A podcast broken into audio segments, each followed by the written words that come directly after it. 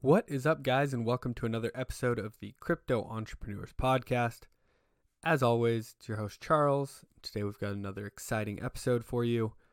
Uh, I think I got the video quality problem that I was having figured out. So this video should be much more clear. If you're watching on YouTube, I apologize for the last couple. Unfortunately, I was listening to it back, and it sounds like the audio is a little bit off. Uh, I, I think my laptop was picking up the audio versus my microphone. Uh, so bear with me for the first, I'd say, five minutes of audio on that guy. Uh, it sounds pretty shitty when I first get started. Um, but, you know, don't want that to stop you from watching the episode. Uh, I'm sitting down with Ultra XBT. He's a killer trader. Uh, we talk about his trading strategy, why he is still bullish right now. Uh, and, you know, I don't want you to miss it because the quality isn't the greatest. Uh, but before we get into the actual video, talk about a strategy, two quick things. You already probably know this because I talked about video quality, but if you're listening to this on any of the podcasting platforms, there's a link in the description below. You can head on over to YouTube, watch it over there. You can see the charts. It will make a lot more sense. Uh, and the second thing is I do want to give a special shout out to the sponsors. Both of these companies are massive. They are leaders of their industry, or they're like little subset of the industry. Uh, and I'm eternally grateful for working with these guys and that they reached out and wanted to work with me. The first, longer term stuff, had them on as a sponsor for I think three months now. As Crypto.com. Uh, every single week they've got new updates for me uh, and it's really insane. I try to keep up with them. Uh, this week, there's a few that I want to discuss. Uh, their non-custodial wallet just just got dropped. Uh, we talk about owning your own keys, not your keys, not your coins, uh, and this is a big step. So that's the biggest thing. Uh, they did also have that ICX sale through the syndicate. Do want to mention that. if you missed it, it's unfortunate, but through their program Crypto Earn, if you're staking your ICX or holding your ICX on the exchange, you can earn 14% interest annually. Uh, and that's through their program Crypto Earn. And then I'm sure you guys have heard me talk about the MCO Visa credit card. Used to go off about it a lot. Still think it's one of the coolest things about this company. But they just got the green light for Canada. So if you're Canadian, have been waiting for this or wanting to check it out, there will be some sort of progress in the near future. Uh, there's a link for all of that stuff. If you want to go check any of it out, there's a link in the description below. And then the second company, these guys are newer. It hasn't even been a month yet, uh, but it's CoinFlip. It's a Bitcoin or crypto ATM company. They're actually the third largest by number of machines, and they were first largest by volume. I haven't kept up on if that has stuck around, if they're still number one. Uh, not much data out there, but from when we last talked, they're number one by volume. Uh, these machines are everywhere. Uh, and two quick announcements for these guys. Just this month, their OTC desk launched. They have super low minimums. It's only a five grand minimum. Uh, so for anyone who's interested in buying some Bitcoin OTC, you should reach out, get in contact with their desk, go through that process. It's really cool. Even if this isn't like your go-to thing, if you're looking to buy five grand worth of Bitcoin might be the way to go. Their fees are extremely low.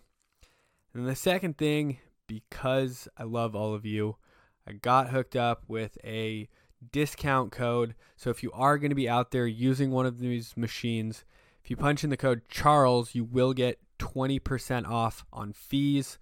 Uh, this is good for, I think, the first 25 uses or something like that.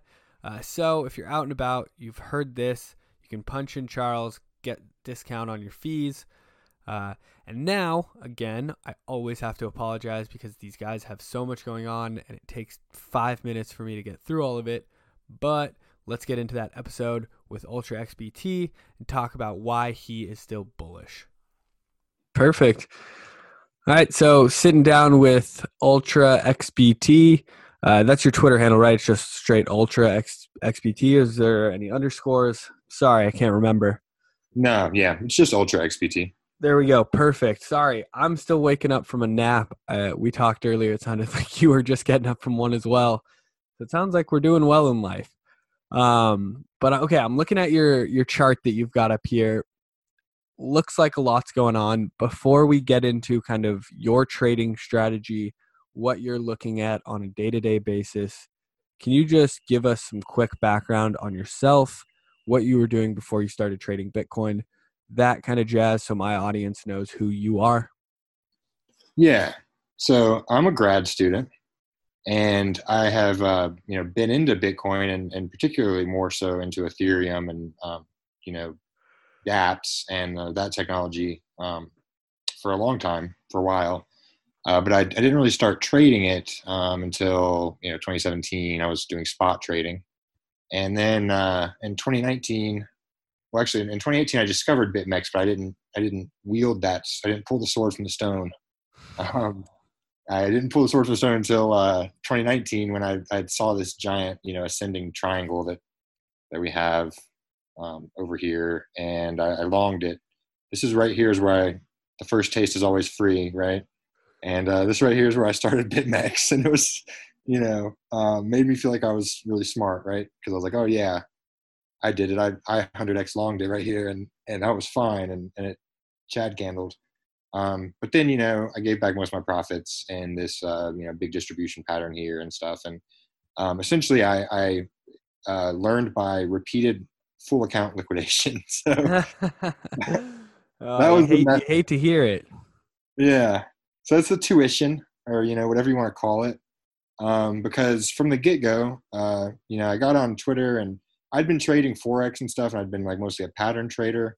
And then I started following Made Majin. So he was, uh, you know, definitely an influence. I guess you can probably see on my tweets. I'm pretty hyped sometimes.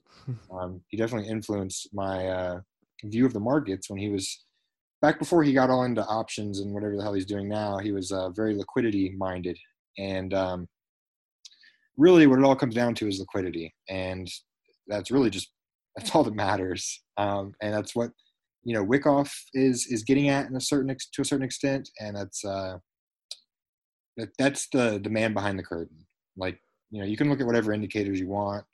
Uh, you can look at RSI being oversold. You can look at your, all your meme indicators, meme indicators. You can look at MACD cross on the 72 minute. Like great, that might work, and that might be a strategy that works. But when it comes down to it, all that matters is liquidity, and that, that means all that matters is price and volume. Um, and so I really only use that. I mean, I'll use like sometimes I'll use uh, the meme indicators to um, try to see who's getting blown out. Because my whole goal is to is determine where the it is Wyckoffian in nature. Although I've never read Wyckoff, I've read a price volume analysis, that book by whoever the hell wrote it. That's like the big forex book that everybody talks about.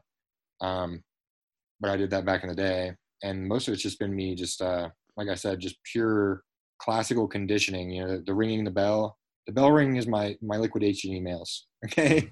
And it, it, it conditioned me to uh to be able to to understand and and you know it really just if you get um liquidated enough times you uh you start to realize how important entry is. And and once you get the entry in then you start to realize how important risk management is. And then from there you can actually you, know, you can move on. I just lost uh you know countless hundred dollar deposits in that first six month phase or whatever you know since then I've I've started to get more into risk management. It's it's actually made me like an actual like trader instead of a, a pure gambler.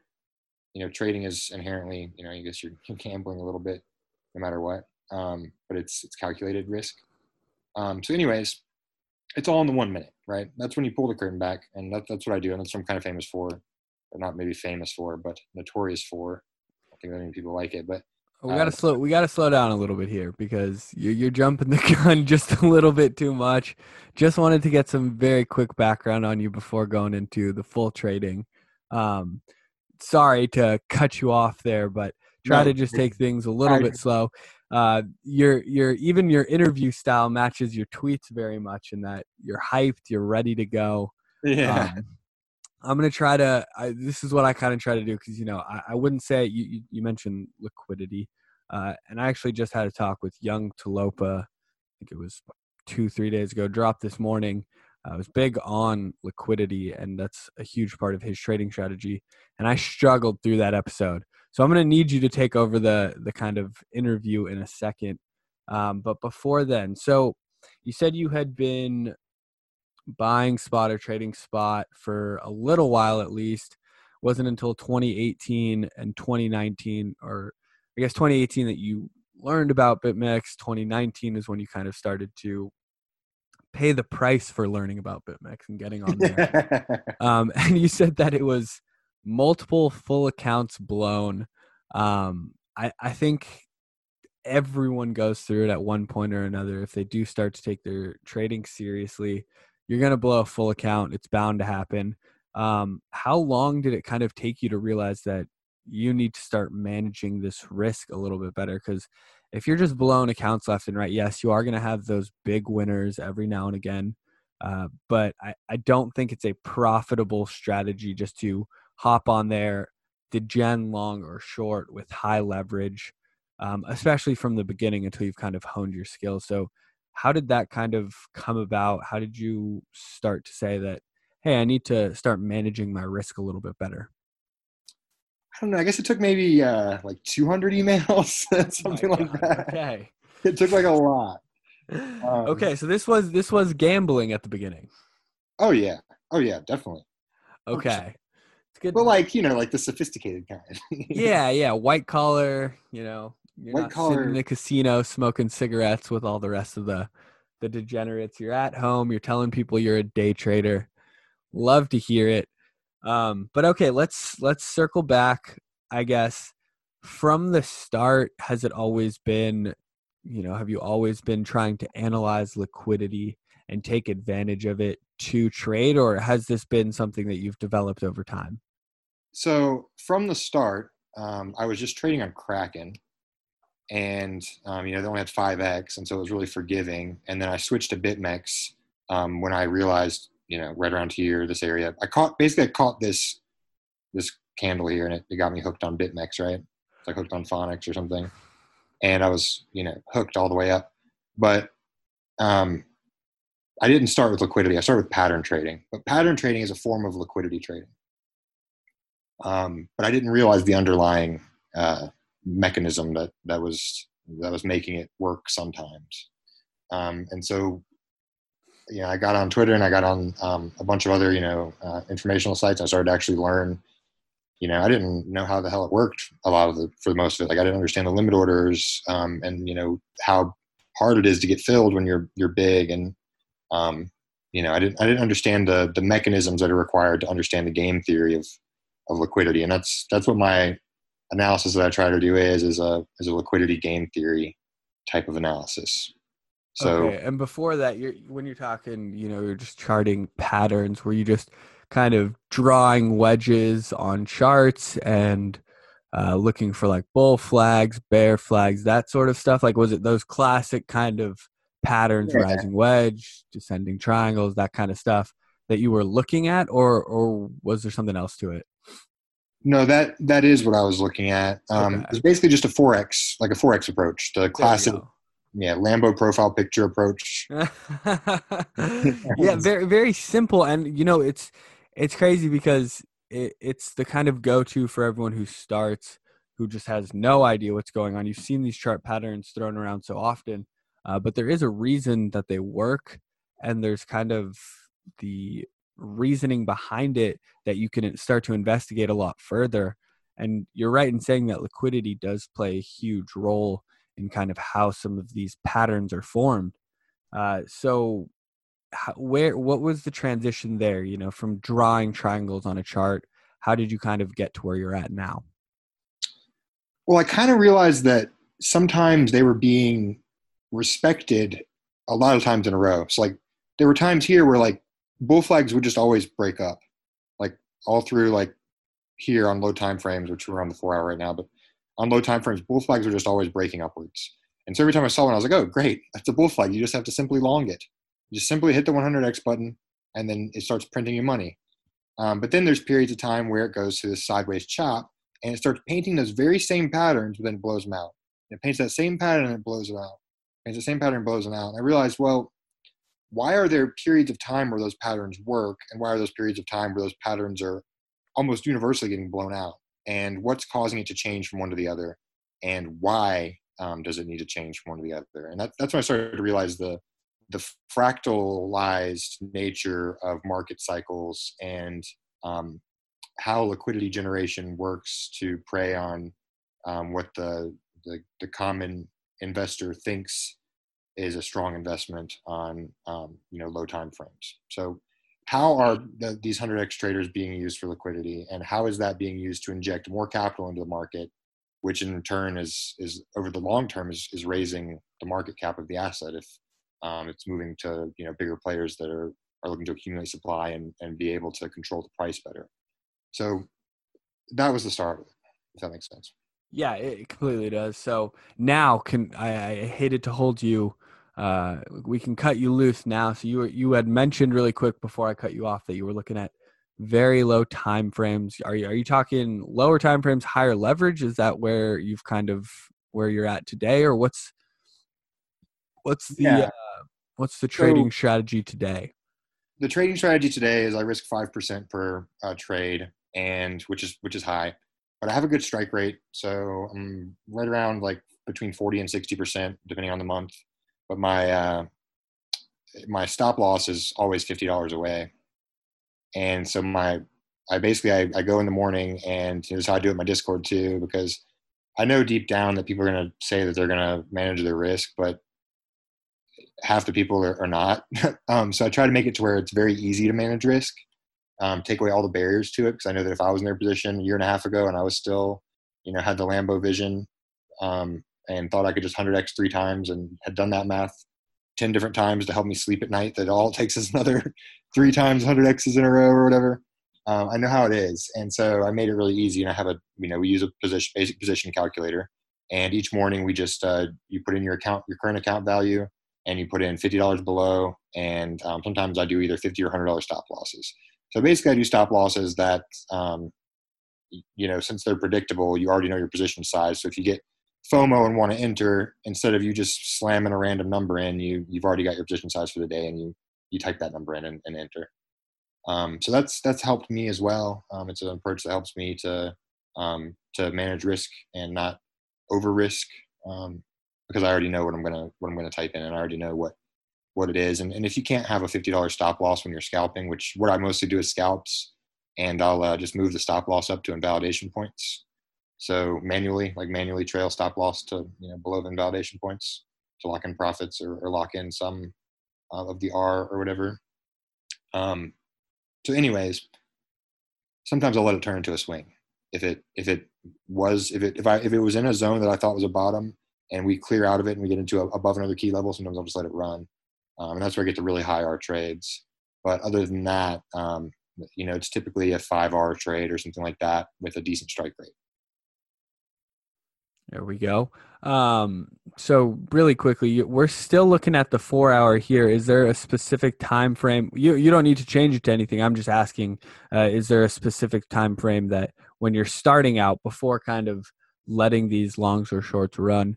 Is there somewhere that you kind of start out with um, when looking at the charts? You know, you're the one, the five, 15, one hour, four hour. Where where do you start when you kind of sit down at your computer to trade during during any given day?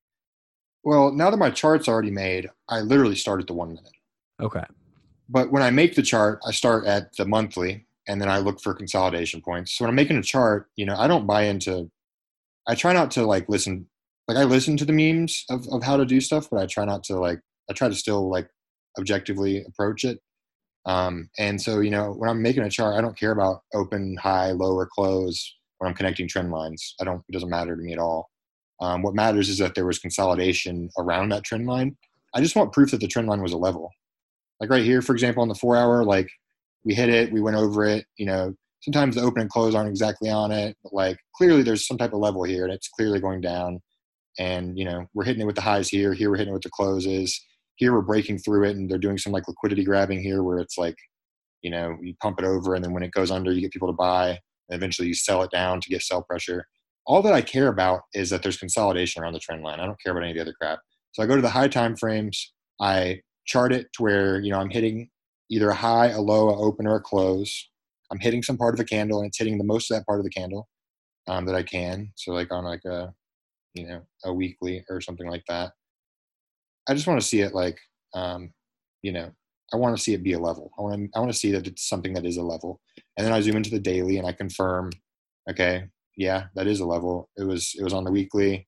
Um, you know the green line here, like clearly the daily was still defending it. You know clearly that was a level. And so once I've know I know that something's a level, then I use that to see what they're doing to those levels, right? So I, I see that you know it's all a meme. That's all the market is. And with this, there's no fundamentals for Bitcoin. I mean, sure, there's like stock to flow or, or hash rate or whatever the hell you want. But like, come on, it's it's all just big players accumulating and uh, using that accumulation of of the asset to drive price. And um, you know, you drive price through a mixture of um, spot exchanges and derivatives exchanges. So when BitMEX came out, um, you know, over here, you were able to accumulate, and then from then you were able to use, um, no matter long or short, you were able to use it to accumulate more. So you know, I tweeted the other day, I was like, um, you know, supply, supply and demand doesn't matter. Supply matters when you're controlling price. And you know what I meant by that is that you know anybody can go and get tether if you have enough capital. You can go and get tether, and you can use to buy Bitcoin. The problem is when you buy Bitcoin, inherently you're soaking up some of the sell pressure. So you don't want to soak up all that sell pressure while you're still buying Bitcoin, because then when you soak it up, you start to you start to pump. So you want to have your average entry below where the pumping starts, right? Um, so that's that's the essence of of the the game theory of it is is um, who's accumulating because accumulation is the most important. It's the toughest to do. Um, and uh, what's what's the game plan? You know, what's the macro game plan and what's the the short term game plan? And so I look at a chart like this, I make a chart like this, and then I just start zooming in. You know, I don't use a six hour, I use a four hour. I confirm the chart there. Like I said, I've already confirmed. I, I like where my lines are now. Um, I'll use horizontals. I'll use trend lines, and I'll use uh, I'll use MAs. You know, I'll use basic moving averages, like just the basics. I'll use. Um, this lets me set whatever I want um, on any time frame. But I'll use those too, just because they're memes, and all I care about is market memes because all it's don't all it's happening, in my opinion, is the market memes are you know you know traveling through the market, and it's what people use. Just like you know, uh, six months ago, everybody was talking about spoofy on the order books. Everybody's like, you can't trust the order books. Now everybody uses heat maps. It's like, okay, so that means that you know these the memetics of the market is evolving, and um, soon that'll be exploited. And heat maps in particular, it's free costs nothing. That's why I like the one minute chart. It costs money to paint this. This all costs money. Let's get the volume on it. If you want this to look a certain way, you got to pay for it. You don't have to pay for the order books. It costs nothing. It's a free manipulation. it's completely free. Anybody can just throw you can throw 10 Bitcoin on and put a thousand Bitcoin, you know, whatever. I don't know what their margin limits are whatever, but theoretically, thousand Bitcoin buy wall, you know, hundred dollars below price. And then great, we painted the heat map completely free. You can just pull that limit order later. Didn't cost you anything. I don't care about the heat maps at all. The heat maps mean nothing to me. What I care about is this right here, and um, and what this right here is is investment into the chart. And so I'll look at the one minute, and I'll see how it's respecting lines, and also look at the general structure of the PA, um, and try to see if it's distributive. You know, you look for running flats like this, and you look for the um, running flats like this, and you try to try to find periods of of when it's going to um, you know be going into these kind of miniature markup cycles for smaller scalps. And then on the bigger time frame you want to look at um, every time a bigger candle's closing like um, you know in five minutes a 30 minute candle closes right? So or it, as well as the 15 minute candle of course. So you'd want to be looking at um, what's happening at the very end of the candle? Like is the very end of the candle being made to look bullish? Because um, a lot of the times what you'll see is like for the first 14 minutes of a candle it looks bearish. And it's like oh this candle sucks. And then literally the last minute they're like psych we're just going to move all the sell walls away and we're just going to pump this ponzi up. And the last one minute candle is this huge chad candle. All of a sudden the 15 minute looks great. And uh, you know what, what they're doing is they're making sure that it looks as ugly as possible um, to bait as many shorts as possible um, for as long as it can so sometimes it'll look really ugly on the one minute um, and then all of a sudden it'll just you know kind of chad pump um, and so you have to watch all the time frames because you want to be seeing what the memetics is. And that's why occasionally, like I'll pull up RSI, like occasionally, mostly I just follow people that are like div traders. and like I have them like on lists and stuff, and I like see what they're doing just because I don't want to deal with it. And it's like, okay, cool. The RSI has a div now, so like that's one of the memes right now. So, you know, it's it's important because it's important. it's not important for any other reason, in my opinion. The RSI doesn't matter except for that people think it does. If that makes sense. It does. Can uh, this gets talked about a lot on Twitter? Is that you know there's these flavor of the month indicators, and because so many people are looking at them or using them, they start to have effects on the market. I don't think that this is necessarily going to be the case going forward. I think as we kind of mature, things will start to play out a little bit differently.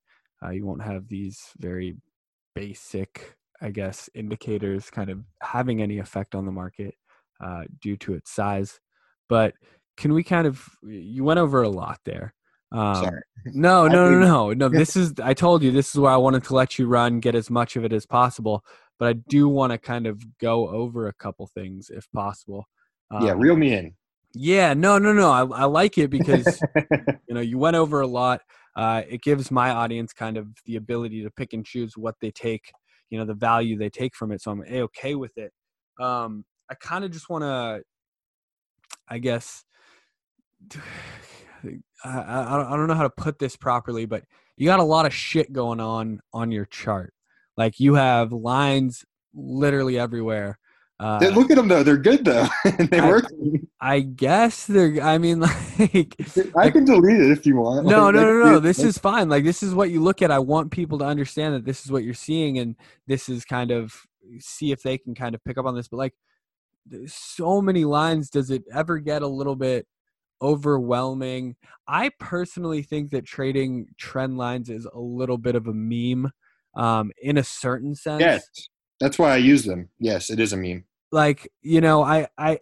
It's the I've, easiest meme. That's why I use them. No, I, to, I I totally understand that. It's just everyone's drawing their trend lines differently. Like we we could see a chart, we could both pull you know pull it up, draw our trend lines. They could be close, but they might not be matching. And so I struggle with the idea that you can trade these trend lines one because everyone's drawn them differently. So you could you could think we're at a top, go high leverage. Everyone else could be drawing their trend lines just a little bit higher, and you're going to get stopped out because of it.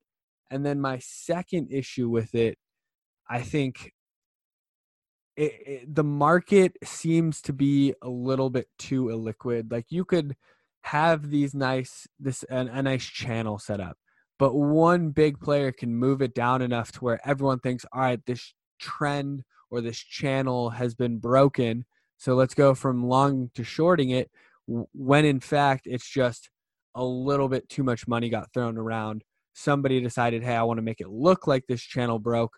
So I, I just don't understand how people are able to effectively trade it when the market can be moved so much and these lines can get invalidated very easily. Yeah, so I don't think the lines sense. the lines aren't hard lines. I don't I don't consider the lines I don't use lines for injuries. Okay. Um, I'm See, not. I, I know people who do, or at least they say they do, and I think it's a bunch of bullshit. Yeah, like I so you know eight months ago I was trying that. There um, we go. And I'm it's not working for me, and it never really did. And occasionally it would, but like it was a low RR because it's I don't I just don't believe in predictive trading. Like I'll, occasionally I'll set a limit order if it's like a really key like you know monthly level that I just that's like a horizontal. Then I'll set a limit order sometimes, like just some stink bids. But most of the time I'm I'm watching PA like just a lot. Like I'm watching the one minute a lot, and I'm trying to figure out well, what part of the cycle are we in? Are we about to mark up? Are we about to mark down? Or are we just chopping again? And um, you know I use the trend lines to see. I think the trend lines are used for liquidity grabs just like you said, someone got a little bit, you know, you, you characterize it as someone got a little bit too buy happy or sell happy or whatever near the trend line. Um, but, you know, I think that they're being used. The trend lines are being used. So, you know, you can see here, this little purple channel, I mean, it's, it's a, it's really a big purple channel. Let me zoom out and show the big purple channel really quick. Um, it's right here. And I'm going to delete this little thing because this is just a low time frame I was using for like characterizing the market earlier. Um, so we're in this big purple channel, and we're also in this giant pennant. And uh, you know, right here we're at the midpoint of the pennant. So, you know, one thing I I use is, and one pattern that does work um, on any time frame, in my opinion, is that whenever there's these giant pennants, the midpoint of it is typically where the POC is or, or close to the POC, and it's something that gets defended. So if you've got your um, your if you've got your triangle drawn correctly and you've got the midpoint drawn correctly, um, you're going to line up with the POC usually. And um, you know, I know a lot of people are, are super into that. Anyways, that's right. I get the lines, and then once you have the lines, um, you saw was a huge. This this is the purple channel. I color code them, so I know if they're monthly or how big the levels are, and I I do the thickness of it based on how big the level is. But I don't trade just predictive on that, right? What I do is I look at how that line's being used. So you know, scroll back and, and see where, um, you know, like we're, we're getting liquidity grabs around lines, right? So right here, it's uh, you know, we've we've pumped over it, and I don't, I don't know if it's going to load this far. I guess it won't load this far back on the one minute. But essentially, we were above it and then dipped under it, and they're just dancing around the line for a long time, under it, and all of a sudden, really aggressive markup here, um, where they were, you know, filling their their bids here, and then pump it over, run some stops, and then do this final little, you know, this is this pattern you can see like over and over, like they do it right here, and then um, you know, they do a little fractalized version right here, and they're just, you know,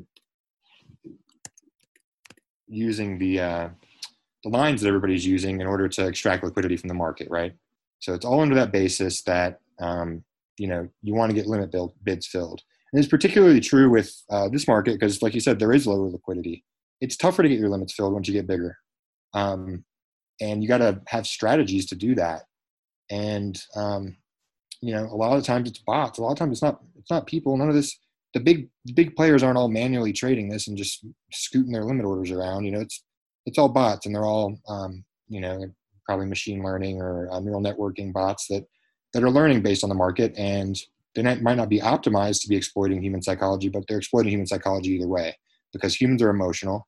And what you can do is you can get emotional humans to give you free liquidity. And so there's there's liquidity bounties. And when you get that free liquidity, you get 0.025% of your investment back. And so not only is there a bounty to make the money on when you can, because um, you know if you have enough spot, you can drive price, right? If you have enough spot, you can suppress price, and suppressing price is what what really matters because anybody can go buy USDT, right? But in order to actually suppress spot price, you have to own Bitcoin already. If you don't already own Bitcoin, good luck getting it without pumping the market on accident, and good luck getting enough to get price control without pumping the market on accident, unless you're also using derivatives, right? So you're running these neural networking type bots or whatever type you know, maybe they're just standard bots. There's some shitty bots out there that probably just use MAs or something, right? You know, they're not shitty. They're they're great. Whatever. You did a good job coding it, but like it, it might be profitable. But like they're not they're not on this level. They'll run into they're liquidity. High tech. Yeah, and and they'll run into liquidity eventually issues that that eventually will make it to where they're obsolete. And um, what it, what it comes down to is you're exploiting the the human psychology in order to get the free money. And that's all it is. Up here, if you can get the price up here, it's a bounty. It's just like Su Zhu was saying, like when he tweeted about like probably six months ago, and I, I still remember it. And he's he was uh, talking about liquidity bounties. I think actually it might have been on a podcast talking about liquidity bounties, and I really uh, I like the the, the term bounty because it's what it is. It's if you can get price here, um, especially if you can get the, the spot price here because it's going to drive mark price, and mark price drives liquidations. Then uh, yeah, you'll, you'll you'll get a bounty here. And so you know I've got this uh, liquidity script, so you know so this is what i was trying to get to eventually because you were going to say you were saying that you know these kind of trend lines are used more as a guide and you're not actually taking entries based off of them. You are not jumping in and out of trades solely based on them. Uh, and you talked about the fact that liquidity is big when you're trading. So i wanted to see okay once we get down to the one minute what exactly are you looking at to take a trade? So I'll pull this up when I'm scalping. This is a, a scalping indicator that I use that I've coded. And it's essentially looking at where the liquidity is. And it doesn't need order books to do that. All it needs is the chart. And all it needs is the uh, average liquidation points across exchanges combined with a, a proprietary, um, you know, bands, these, these bands that are liquidation bands that I have that's based off my liquidity script that, um, that, that I have on, on TradingView. And essentially, what it's doing is it's buying when it has a, a trend bias here. So, um, like essentially, it'll flip red or green. These lines will flip red or green, like green here. And so, if it's red, you short and you have a stop above the top. And if it's green, you start buying every time it's green. So you buy here, and then you TP here at the red, and then um, you, you buy buy here, and you'd be TPing when it gets up higher. Essentially, it's a market making strategy It's designed to get the uh, the the limit rebates. So you know, and whenever it turns color, you're supposed to supposed to um, exit any of the other opposite positions. But anyways, this just shows that what's happening is right here they're running stops, and then they're running stops, and then they're um, getting it looking kind of like a like a, a, curl up, and then they're running stops, and then that's all that's happening is it's a lot of stop running. Um, but you know, I can see a lot of that without the bands. The bands help it be make it a little easier. Um, but what you look for is there's a lot of patterns on the one minute, and um, the patterns can can kind of tell you what's happening on the higher time frames because what's happening is, um, and you know, I have a theory that the fractals work. There's a reason that the fractals work because um, you know there's a lot of fractal traders out there, right? That, that'll say, oh, you know, this looks just like this four-hour chart that I saw one time. And I think the reason that the fractals work is that some people are feeding their bots, so it's hard to get really high frequency data. It's hard to get the really good, the creme de la creme of data, right? And so what you're feeding your bots, and these are all, you know, machine learning or, or whatever they are, you know, maybe they're not, maybe there's some other type of bot, but either way, what you feed it is what it, what it learns, right? So you have to give it the high quality, the, um, the whole foods, organic asparagus water. You want that. You want to drink that, you know? You don't want to drink the, you know, Lay's potato chips, you know, dipped in the, in the fun funny. Dying that you said the asparagus water because I remember when that thing was. Yeah, like that was wanna... a thing. For anyone who doesn't know, that was seven dollar water. It was water with a couple pieces of asparagus in it. Um, so it's funny that you bring that up. But you're right in saying that they need this creme de la creme, as you were saying. Yeah, and that, and that is expensive. You know, you get that that bot version of the asparagus water. It is expensive, and you can go and try to like you know I'm working on a on some stuff right now, and I was looking at data and it's really expensive, and you can't ever get the one minute data. Like that goes back further than like a month without paying like like multiple thousands of dollars. It's it makes sense because it's you know that's where the alpha is. But what I think people are doing is they're getting the hourly and the four hour data, and um, they're training their bots on that, and then their bots are getting big enough to where they start to actually affect the market. So if the bot's compounding and it's getting big enough and it's able to use both spot and derivatives, eventually the time frames all start to look the same. Um, and that's what happens. Like, I mean, if you look at the the weekly chart for Bitcoin, it's just doing the same damn thing over and over. If you go to like BLX, like it just always does the same damn thing, like over and over and over and over and over. Like I'm not using the log chart. I don't believe in log charts. Um, so there, we, we do something looks like 2017. Nope, we do something looks like 2017. Nope, we do something looks like that. It's always just the same damn thing over and over. And what I think they're doing is they're feeding it high time frame data and then um, it's it's they're creating liquidity issues for themselves that cause the fractals. So I do believe in fractals to a certain extent. Um, it's a little bit tangential, but this type of stuff happens on higher time frames too. So you're looking at whether or not you're looking at the one minute because anything higher than that, basically, if you're using the four hour, what you're doing is you're decreasing the amount of information that you're getting, which is helpful sometimes if you get overwhelmed. Um, but like you are decreasing the info that you're getting. That, that's what's happening. Um, you're instead of getting you know 60 pieces of data, OHLC data, you're getting one piece of OHLC data for per hour or or whatever. Um, and so I use one minute because it's more data and because you can also see behind the curtain a little bit. The one second is a little bit too much noise for me. Um, it's a lot of noise. you know, it's it's a lot you know, if it's really bullish, you know, I know that people have some experience with it, it working. Um, but like for example, what you'll what you'll see is you can see these bots. There's distribution bots and there's accumulation bots, and you know, it sounds like a conspiracy theory or something, and it is, and it's just one of the ones that's like kind of true. So, um, like right here, like that looks like bear botting to me. Like it just looks like it just looks really bearish, and this is where I I cut a position here and post in Discord I was like, I just hate it. Like, I don't want to be like, I just don't like it anymore. I don't like, I don't want to be in it. I hate Bitcoin. Get me out, you know? And what was happening was I was looking at it and you're looking at volume and they're making it, you know, pump up and then it's just kind of like just running into a wall. It just repeatedly just keeps like running into these running flat walls. And you can watch it. What I'll do is I'll literally watch it as the candles flicker. And I don't watch on BitMEX or anything like that. I can't handle the casino flashes of the order books. I don't like it what I like to watch is I watch this can this volume candle go up and I like to see whether it's going up at the top of this running flat or at the bottom of this running flat. So I want to see is it bids filling or longs filling, um, if that makes sense. Because if it's going up and it's if this goes up and this hasn't moved and it's just staying at the top of this 50, you know, the, it's a tick, right? It's 50 second or 50 cents tick. And so um, we don't know what's happening between that bit, but what's happening here is that the candle is not flashing downwards. That means it must be buy pressure that's being absorbed, right? So I watch what's happening when the volume's doing that. It's it's very manual process. It's looking kind of labor intensive. Um, but here it's just doing this like little little swoop up on low volume and then running into walls and then swooping down and then running into these running flats and just never really like it just looks ugly like whenever you see it do this right here it's just ugly and it looks like someone's trying to unwind really aggressively it looks like someone somewhere realized oh fuck i need to unwind like really fast. Um, and you know on the opposite chart you can see it do this like little markup cycle and, and all it's doing is i mean this is isn't a huge difference here.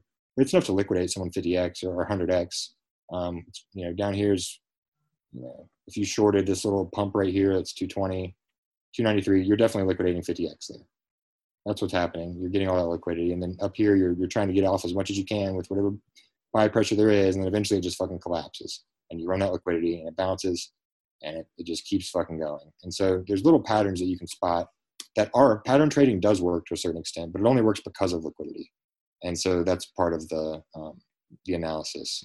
But you want to be looking at this and seeing. You want to try to determine is there net filling or net emptying of bags, um, and you can use the one minute because it's more data.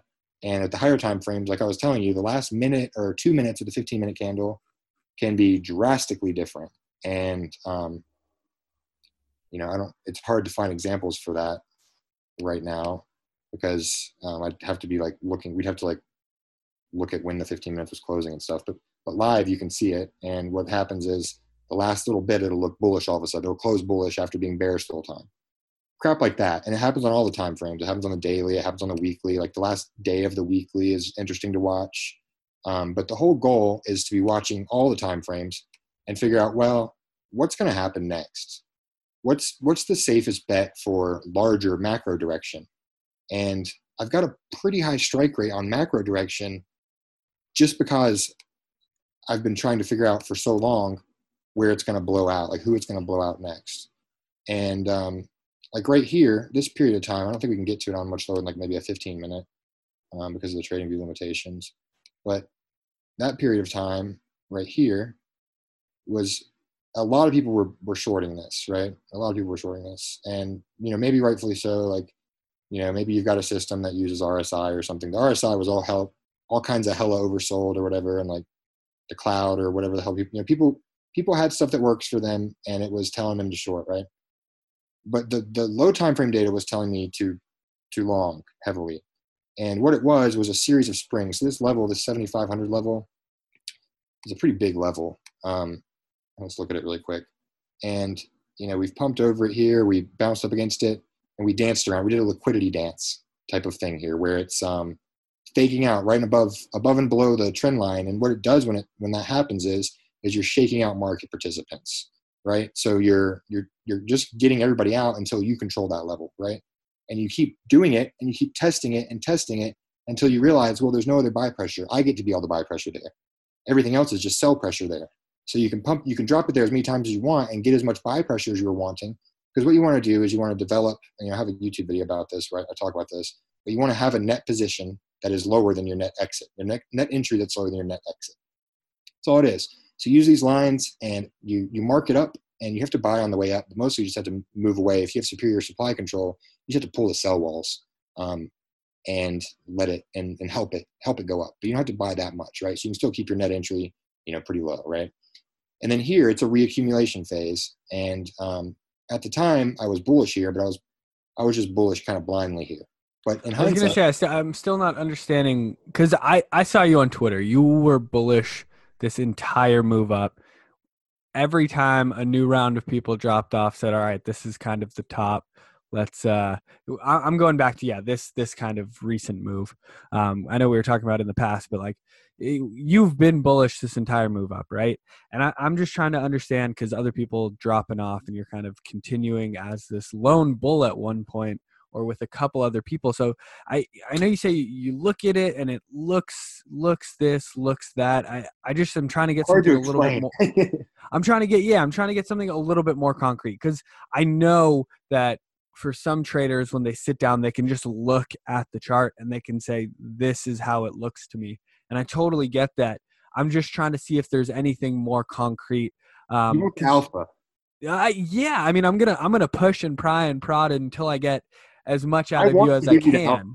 I want to cut it raw off the block and hand you the alpha. yeah so it's just so- really hard to explain, you know. No, yeah, and I totally understand that, and I think that a lot of this comes from experience. I'm just trying to see if there's anything maybe a little bit more concrete um, that you've been looking at, especially on this last move up, because I vividly remember you being one of kind of the sole bulls at the top, um, or at least up until this last move um, up. I would say I, I don't even I couldn't even tell you what what dollar value we were at, but I think people started to drop off and say, "Ah, it looks kind of like a top around 9k ish." Uh, Other people at 7k.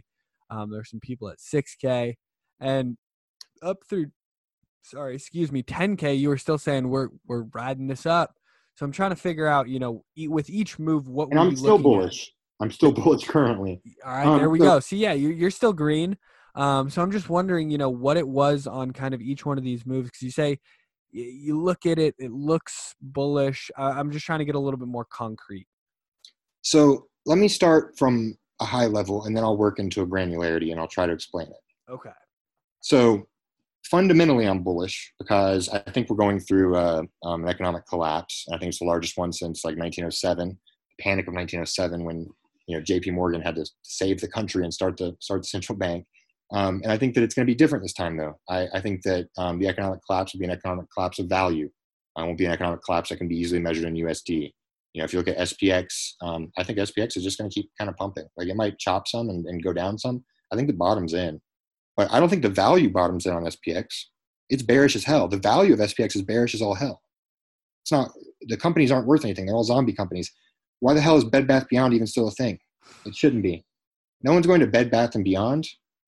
Just go on Amazon like a normal person. It doesn't make any You, sense. you say a normal person. Everyone who's in Bed Bath and Beyond at the moment, I guess no one's there right now because it's closed, but who was there was saying that you guys are the nutcases for buying all of your garbage online and you got to be in the store and it's part of the experience so you guys are you guys are the crazies um buying stuff online but no I, I i totally understand what you're talking about you know a lot of these companies i think are overvalued as all hell. They're dinosaurs. yeah. They haven't and we were going to run times. into a labor market issue anyways. Like if you go into any grocery store you go into you know walmart or something half of it's now self-checkout almost all of it's self-checkout. We're, we're cutting you know soon we'll have self-driving cars. We'll take out you know we won't need uber drivers. We won't need um, you know bus drivers you know th- this is something that's going to happen. It's going to happen and what happened is covid accelerated this it, it really fast and so you know we've been holding off on this automation um, you know it's a, it's similar to the industrial revolution it's a automation um, revolution and it's going to cut the labor market. We only need 20 hour work weeks now, and our labor market hasn't realized that yet. But what happened was COVID made us realize it really fast. And um, so that's my macro picture is that what they're going to have to do is the only way to get out of this, um, we're going through an intense deleveraging event. And now we have tools we haven't had before. We have a central bank that, um, you know, in the Emperor Palpatine style, has said they will do unlimited liquidity. And what that means is to me that we're going to pump this thing and no one's going to realize that we're collapsing and it'll be fine. We're just going to keep pumping the dollar. And we're going to have to have UBI. Um, we're currently probably doing a herd immunity plan, um, whether we mean to or not. Opening, you know, U.S. is opening the economy. It's sketch. We're going to have to shut it again soon. Go get you a job and get furloughed now so you can get the sweet, sweet, uh, you know, federal $600 a month furlough check. Um, and that that's my opinion on it. So that's the macro picture is USD is going to not collapse, but we're going to experience hyperinflationary period of five to ten percent for the next five years or so, and it's in everyone's best interest. Every all it's in all the U.S.'s best interest because we're in massive amounts of debt to other countries, and during this deleveraging event, we can both um, save, we can both ease the pain of this value collapse um, by extracting that value out of all the value we built in USD through like the petrodollar and stuff like that. And that's why the oil collapse is sketchy. You know, petrodollar was really important. and you know we're collapsing in oil. We don't need oil anymore. We're not getting that support from the the petrodollar exchanges, um, exchanging you know petro the dollar being the universal exchange for petroleum and stuff like that. I'm getting a little bit off topic. Basically, hyperinflationary. That's my macro view, and that switched whenever they um, did the. You know, I, I, talked about it. and I had a big thread on Twitter, and I was like, the only way it's going to make me bullish on this in USD terms is if they start getting money directly to consumers, and we stop the trickle down fiction, and we start doing a trickle up um, thing. So that that's my that's what flipped me, and that was that happened. You know, somewhere in the six Ks is when they finally did that. So and you're like you know, is, very bullish on Bitcoin from that perspective. Does that kind of affect your trading at all? Yes. Okay. Because then I can't trust the chart as much, right? yeah, you're you're leaning bullish all the time because you you have this kind of all of these outside factors that are saying this is super fucking bullish. Like I'm bullish on Bitcoin, 100%. I own a decent amount compared to my net worth of Bitcoin. bullish yeah. on it. Like I would yeah. fucking love for it to go up, but I think that when I'm looking at a chart, if I just pull up a chart, I have a harder time saying that okay, this is bearish because of how bullish I am just on the fundamental side of things. Right. And so the, the it's Bitcoin is an asset that's priced in USD when you trade it. And so this blue line here um, is Dixie, which is the dollar strength index. And so as the dollar strength index goes down, Bitcoin inherently goes up. If Bitcoin's at a stable value, you got to think about value pricing and USD pricing. And that's that's what the big money is going to be made over the next, you know, 5 to 10 years is those that can arbitrage value without worrying about USD price um, are the ones that are going to be able to make a lot of money. You want to be arbitraging value now. You don't want to be arbitraging USD because um, USD you can't trust anymore, and it's a manipulated shit coin. And um, yeah, the Fed's the Fed's manipulating it. Accept it. That's, that's the way it is. like, um, and so you know, as the dollar is going down, obviously, all that we're looking at is Bitcoin divided by the dollar. So if we divide it by something that's getting weaker, the the Bitcoin part goes up, right? So that's just the basics of it, and that's why you know when I look at like a, a Dixie chart um, I do look at Dixie, but I don't use it for like the one minute. I use it for like the four hour, and I look at what I think it's going to do next. And they're all shit coins. And Dixie's distributing right now, in my opinion, and it's going to dump soon. And when it dumps soon, Bitcoin's going to go up. So that's part of my analysis, just because Bitcoin is priced in USD. So yeah, Bitcoin's going to go to 100,000, but the price of bread's going to go to, you know, a piece, a, a loaf of Wonder Bread's going to be fourteen dollars, right?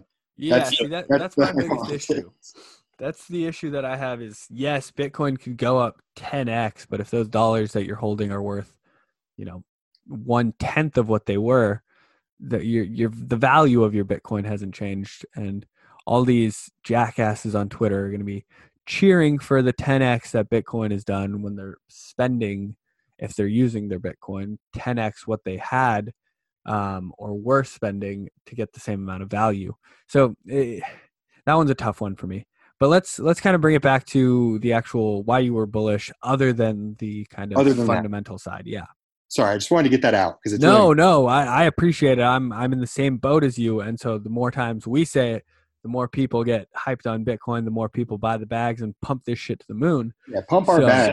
Yeah, um, n- no financial advice here, obviously, for anyone who's listening. Yeah, we only do financial advice in the Twitch chat. Yeah, exactly. Um, but okay, so let's let's circle it back. Actually, looking at the chart, what was screaming bullish to you? Okay, so well, first of all, it's clearly an uptrend after this. We've got a capitulation. You know, I like Massive. I said, I'm not a Wyckoff guy, but like Jesus, like everybody got wiped out on BitMEX. If you were one X long on BitMEX, you got liquidated. like one X longs got liquidated. You're not even degening you just decided to long at 1x because it's collateralized in Bitcoin. So 1x is technically a 2x. And if you longed up here, it's 9,000. Well, it went down to 30, you know, 3,000. Like you got liquidated. Yeah. We were down 50% in a single day. I still think about that day and how fucking wild that is to be down 50% in a single day. Um, yeah. And that's crazy. why there was a lot of opportunity there. But of course. Um, I I didn't buy enough at the bottom. I got paid a little bit at the bottom, which was super fucking cool. I like I got paid as we were going down. I was like, oh fuck, this is not good. Like I'm gonna get paid for this podcast from one of the sponsors, uh, and I was like, fuck, I'm I'm gonna own you know half of this once it actually gets to me if I'm trying to sell it. Uh, we bounced and within you know however long it was from the time that it actually got sent to me to where i was able to cash it out I think we had gone from high 3Ks to like mid 5Ks. And I was like, this is fucking awesome. I'm getting paid next to twice as much as I should be uh, just because of this volatility. So I, I got a little bit lucky there. There was a lot of opportunity. Um, I don't know that everybody took advantage of it, but back to what we were talking about this giant uptrend that we had been in. Yeah, and then we dumped, and I did the same thing. I only bought, I bought and got out. I scalped it. Yeah. Just because I I used no stop losses. I hundred exited literally right here because I saw there was a hundred dollar backwardation, and I just exited like right around here, and I made a bunch of money. But like, um, I didn't hold it, and it would have been nice if I did, but I was worried, you know. Um, right. So I mean, you go down fifty percent in a day, you start to think like, "Holy fuck, this thing might actually be going yeah. to zero. Yeah, like you don't know what's like, and if they didn't circuit break BitMEX, who knows? Yeah, so anyway, right. Emotions are running high. We we could have dumped much lower. It's it's kind of a gamble at that point. Yeah, but I made like twenty five hundred percent on it just because it was a it was hundred x at the at the actual risk profile of a ten x, and so I was like, well, fuck, I can't turn that down. Uh, I did it, but anyway, so we're clearly in an uptrend here, right? We're in this channel, and we've broken below it. I guess that's kind of scary or whatever, but we're still like in the tip of this this triangle, and we're on the consolidation point, which is you know what I like to think of as the net entry and exit point um, for this big giant, you know, huge time frame triangle that we have. So, anyways, um, clearly we're in a uptrend. So I like to I like to try to play the trend. Um, we haven't broken the uptrend yet. There's no confirmation that this is a break of the uptrend. I'm not I don't I'm not convinced by this at all. I think this is probably a liquidity spring, and this actually makes me really bullish. But I think if this was going to break, um, it would have broken a lot harder if, if it was going to be like actually breaking. So I believe in a lot of the Wyckoffian principles, um, which is like a spring, because a, a, spring, you know what that is, is that we're going to let that level break and let everybody panic, um, which you know a lot of people's level was here, you know, about 58 or something, which is happened to be like where the the big um, break was before, right? It's like that level was defended a lot. That was a lot of people's level, and a lot of people's level was the 200 weekly, and so you know I knew that the 200 weekly that if we died, the 200 weekly would probably get broken, but that if it got broken and then got bought up, that I was going to be really bullish because that's so much sell pressure getting absorbed. And so, you know, Wyckoff was right about some stuff, and the springs is one of it. And I think springs work on trend lines because all that springs are are liquidity grabs. And so, I'm not convinced that this right here isn't a spring. You know, my invalidation point is somewhere under 8,500. Um, if we start closing the daily under that, and especially if we start closing under here, I start to get you know more uh, high time frame bearish. Um, I'd probably just sit out. Don't really, you know, I wouldn't have a great entry for a short but I'm still under the opinion based on what I've been watching on the low time frames that this is a reaccumulation phase. Oops. This is a reaccumulation phase that is similar to this period here. So that that's what I think is happening. So let's talk about why I was bullish right here. So outside of the fundamentals, um, I was looking at the chart and looking at the one minute chart and I was looking at the 15 minute mostly. And um, what I was noticing is that we had just sprung under this line that we had made we sprung under here and then we just ripped. So they, they were able to get a bunch of, of you know, buy pressure here and then we just started ripping, right? People wanted to get in, people wanted in the market. Um, and you see this right here. So let me just show you some alpha here. It's consolidation point where someone is getting a net. You can see that, uh, you can see that little triangle there and you can grab a horizontal and you can extend it out and you can see that it bounced there later, right? Use that as a level later, use it all through here there's a level broke it, hopped over the river. It's a it's a fractalized accumulation, um, and what's happening is they're compounding here. So what you have to do is, if you have enough supply, you can control the spot price, right? And if you control the spot price, you can control the mark price. If you control the mark price, you can control your own liquidation price, right? That's all. That's all how it works. And so essentially, you can get riskier and riskier on platforms the more control you have over spot price. Um, you can just not have stop losses. You can just let liquidation be your stop loss. You can have a mark price stop loss, something like that, and you can defend it yourself. So your overall leverage doesn't matter as much because they're not going to liquidate you um, if you can control it, right? So you're going in here, and you know you're you're they do these uh, patterns where they don't want to keep they want to keep as much. this is all theoretical. This is all game theory. But if I if I was a big guy, if I was a big whale, which I'm not, um, I would want to keep as much of my spot on exchanges as possible because that's how you control the price, right? So I'd want to be able to take off the BitMEX as much as I can, and so or BitMEX or whatever exchange, you know, Bybit, um, that's what I use, and I'd want to be able to um, get it off of there as often as possible. And so in order to do that, you want to be able to compound. So you want to be able to take profit, and then you want to be able to get back in, and then take profit, and then get back in, and then take profit, get back in, and get your net position right. And so that's just making sure that by compounding, you still have control over the derivatives price, but you're not using all of your supply on the derivatives um, exchanges. You're able to keep that on and protect your position there. So, anyways, that's part of it. So we finally get we've been we did a spring here, a big scary spring, and here is where I got worried. I was like, well, actually, right, you know, right here, that retest really worried me. I was like, well, we might actually dump. Um, and then I got massively bullish once we reclaimed right here. And I, I, was like, okay, I think this is a spring. I think this is a liquidity spring. I think that they just wanted to, to, eat more. They wanted to eat more. And it's, it's bullish when the big boys want to eat. We want the big boys to be eating.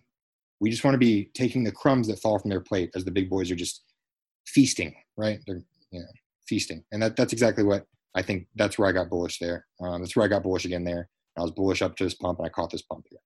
And then we went into a reaccumulation phase. And this was a clean one. This one was clean. This was the helium PA. That's what um, I got that from Majin a long time ago.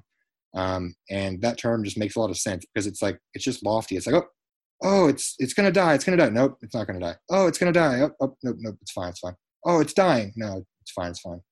Oh, the you know all the companies collapsing. The world market's gonna collapse. Uh, everybody's gonna you know die from COVID. Oh no, no, it's fine. It's fine. It's gonna get absorbed. And that's what's happening over and over. It's a cliff falling routine, and it just can only go up. Number only go up. And what this usually means to me is front running. So it means that there are more larger players that are looking to enter the market. So remember that when we dumped that 50, 80% or whatever, a lot of people got wiped out. Their BitMEX accounts and their, their derivatives accounts got wiped, right? And so they have to get back in. And it seems here that this is this is right after the um, you know the big bans being directed directly deposited into your bank account happened and um, it seems like people were, were wanting to big boys wanting to fill and so i was bullish because we were repeatedly looking like it was going to die and we were repeatedly just not dying. And you could see it on the i can't i don't think i can go any lower than the 15 but on the one minute it was doing the same thing where it was like um, the candles would get really emotional. They get super emotional. Um, the binance candles will get really emotional in particular and they'll just start flickering flickering back and forth where the market makers are just stepping aside and letting the letting it just whip. And um, and then all of a sudden there's some type of bot is flipped on, some type of bull bot, accumulation bot has said, okay, well, this is the amount of sell pressure I wanted, and I'm going to go ahead and eat it now. It's time to eat. There it is. I filled my plate. Let's eat it. And so then when they eat it, they push it right back up. They do it again. It comes back down. It looks horrible, but wow, actually, it's a higher low. It's not really that bearish when we keep making higher lows um, on a higher time frame, and and then you get these these wicks. And so I was I was bullish because um, we had this huge wick up, and it sold down, and then it was just fine we're just fine. Like there's a lot of, you know, this is a compounding pattern right here. You know, we're running the stops and you're able to exit and take profit on your longs and not have to remove your supply from the, the spot exchanges. And, uh, and then you sell it back down. And, you know, it's not bearish. This wick isn't bearish. That's why I'm not a candle pattern trader only because of the context. And what I think the context is was compounding. So, anyways, we did it again and again and again. And then pretty soon we just started just doing this thing where like it just can't really go down anymore. And people were just like just buy walls were just ready, like please, like begging, please let me have some liquidity. Like, please don't, oops, please don't soak up all the liquidity. Um, and that, that that's what it seemed like to me. It seemed like you know they were they were begging, begging to eat more, and so that's bullish in my opinion. There we go. That kind of walks us through your kind of mindset as you were looking at this or going through it, I should say. Um, so that kind of gives us a little bit more concrete detail which I was kind of pushing for, which I, I, I do appreciate. Again, there's just certain things that I think traders they just say it's by look and by feel at the time. So, you know, there's a lot that goes into trading. That gave us some pretty concrete stuff that people can hopefully go and apply or at least try to look for as we're kind of grinding along in the future.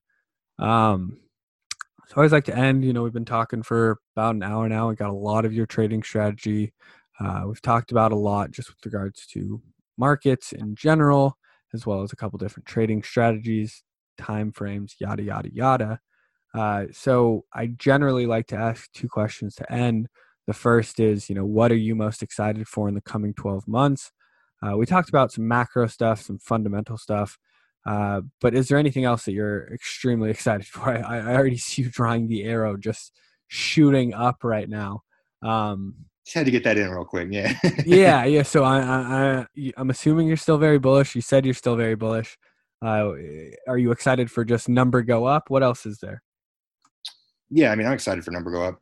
What I'm really excited for is Ethereum more than anything, and I think that Ethereum's underpriced.